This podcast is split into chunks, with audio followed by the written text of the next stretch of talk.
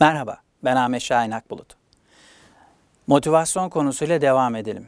Motivasyon için ihtiyaç duyduğumuz bazı şeyler var ama bunlar neler? Şöyle söyleyelim, memnuniyet düzeyi kişinin bir ilişki içinde aldığı ve verdiği arasında kurduğu dengeye göre şekillenir.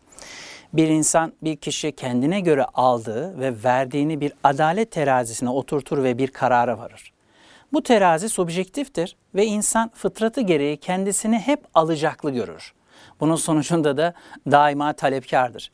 Bir insan ne kadar çok hizmet verirse onun karşılığında o kadar çok para ister gibi. Bir kurumda memnuniyeti ve bağlılığı artıran tabi bazı faktörler var.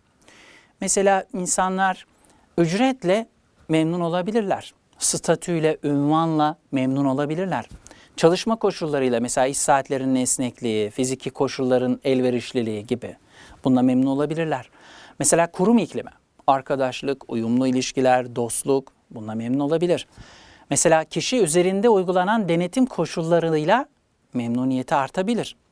İş güvenliği, iş sağlığını geliştirici koşullar, iş güvencesi, özel sigorta gibi faktörlerle memnun olabilir. Memnuniyet bağlılığı artırır evet.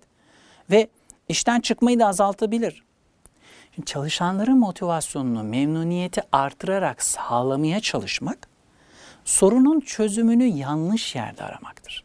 Çalışanlar kurumun imkanlarının el verdiği en iyi koşullara sahip olmayı hak ederler. Bu nedenle çalışanların insanca yaşama koşullarına sahip olması ve kıdemleri ölçüsünde ne kadar çok çalışırlarsa hayat standartlarını yükseltecek geliri ve refaha sahip olmaları en doğal hakları. Ancak bu konuların motivasyonla ilgisi yok denecek kadar az. Onlar zaten olması gerekenler. Peki motivasyon nelerden oluşması gerekir? Şimdi bir insanın çalışmış olduğu ortamda motive olabilmesi için gerekli olan bazı koşullar var. Önceki bölümde sıralananlardan biraz farklı. Hani ücret statü gibi. Bir kurumda çalışanları motive eden faktörler genel olarak şöyle. Mesela o kişiye sağlanan öğrenme, işi öğrenmesi ve kendini geliştirme imkanı. Mesela kişinin yaşamış olduğu başarı duygusu ya da kendini değerli hissetmesi kurumun içerisinde. Yaptığı işi ve katkısını anlamlı bulması. Yani büyük resmin içerisinde kendine bir yer edinebilmesi. Yaptığı iş üzerinde kontrol sahibi olması. Yani sorumluluğu hissetmesi.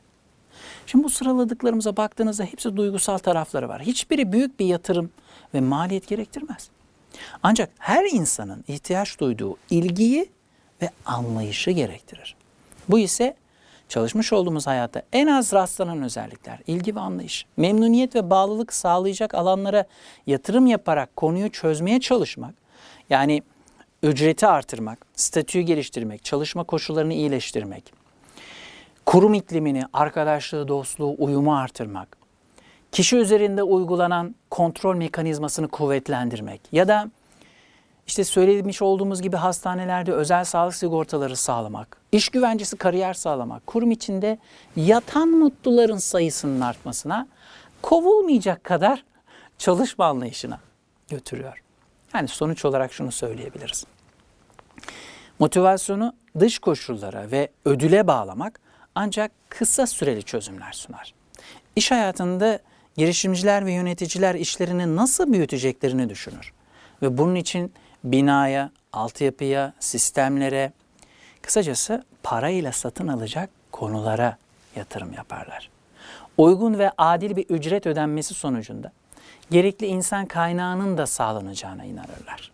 Oysa insanların çalışmak isteyecekleri bir kurum iklimi oluşturmak, bir hizmet ortamı oluşturmak da yönetsel bir konudur. Ve bunun için para dışındaki zaman, emek, bilgi gibi kaynaklara ihtiyaç var. Çünkü az önce sıralamış olduğumuz koşulları oluşturmak paraya ve yatırıma değil, bunların önemini anlayacak yönetim anlayışına ve yöneticilere ihtiyaç gösterir. Hepinize çok teşekkür ediyorum. Başka bir programda görüşmek üzere. Hoşçakalın.